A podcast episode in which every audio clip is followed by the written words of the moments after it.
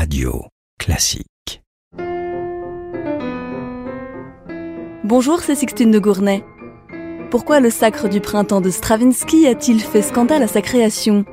Bienvenue dans Backstage, le podcast de Radio Classique qui vous révèle le secret des grandes œuvres.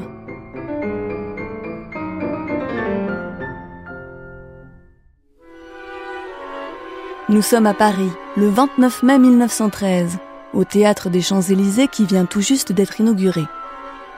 Ce soir, les Ballets russes de Diaghilev présentent un nouveau spectacle, le Sacre du Printemps, chorégraphié par Vaslav Nijinsky sur une musique d'Igor Stravinsky. Mais dès les premières notes, le public proteste et le vacarme se propage dans toute la salle. Les danseurs n'entendent plus la musique. C'est le chaos total. Alors qu'est-ce qui a déclenché un tel scandale ? Le Sacre du Printemps évoque un rite du paganisme, tel qu'on en pratiquait en Russie avant l'ère chrétienne, pour célébrer l'arrivée du printemps. Le premier tableau symbolise l'adoration de la terre, tandis que le second met en scène le sacrifice d'une jeune fille. Elle doit danser au milieu d'un cercle jusqu'à l'épuisement. L'idée de ce ballet vient de Stravinsky. Mais il connaît mal ses rites ancestraux. Il demande donc de l'aide à son ami le peintre Rerich, qui est aussi un archéologue reconnu dans le domaine des anciennes tribus slaves.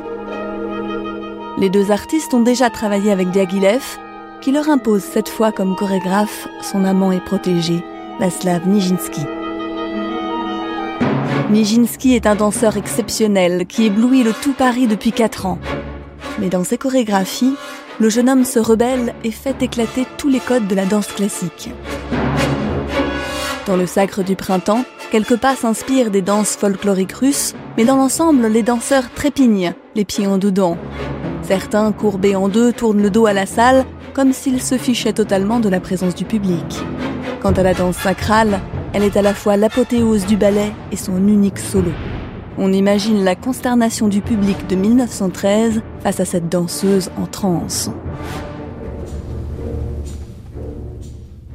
Pourtant, la veille de la première, la répétition générale a eu lieu dans le calme, devant la presse. Rien ne présageait du scandale du lendemain. Alors est-ce que le public n'était tout simplement pas prêt à recevoir une telle œuvre ? Et d'ailleurs, qui est ce public venu assister à la création du Sacre du Printemps ? Les ballets russes de Diaghilev sont devenus en quelques années un événement incontournable à Paris. On y croise aussi bien la société parisienne huppée que des artistes ou de simples mélomanes. Or, si les mondains ont apprécié les premiers ballets de Stravinsky, Oiseaux de feu et Petrouchka, le Sacre du Printemps est trop loin de leur standard. Diaghilev s'en doutait peut-être, lui qui a offert des places de corbeille à des jeunes gens chargés d'applaudir le spectacle. Cette claque, comme on l'appelait, est un usage répandu à l'époque. Mais cette fois, elle va entrer en opposition avec le public des loges. Le conflit dégénère et c'est le scandale.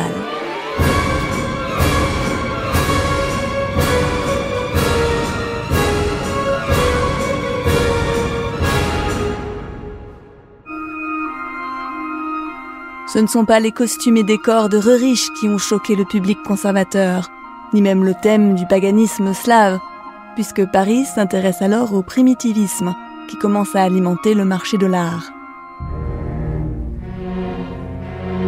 Mais dans le Sacre du Printemps, ce paganisme est traité selon une esthétique résolument nouvelle, qui recherche l'énergie brute et non la beauté plastique. La musique de Stravinsky n'en est pas moins d'une richesse inouïe. Le compositeur superpose plusieurs motifs thématiques, recherche des harmonies audacieuses et joue sur les masses sonores d'un orchestre gigantesque. Mais la grande nouveauté du Sacre, c'est avant tout le rythme. Le Sacre du Printemps rencontre enfin le succès 1 an plus tard, lorsque Stravinsky le fait jouer sans la chorégraphie.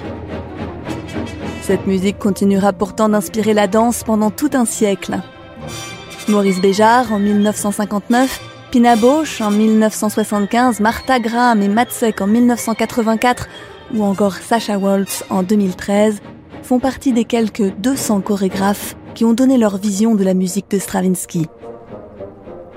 Quant à la chorégraphie de Nijinsky, Il faudra attendre la fin des années 80 pour qu'elle soit remontée grâce au minutieux travail de reconstitution de Millicent Thompson et Kenneth Archer à Los Angeles.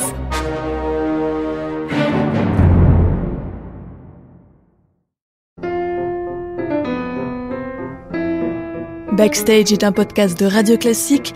Dans le prochain épisode, Jean-Michel Douez vous parlera d'Eugène Onegin, l'opéra de Tchaïkovski.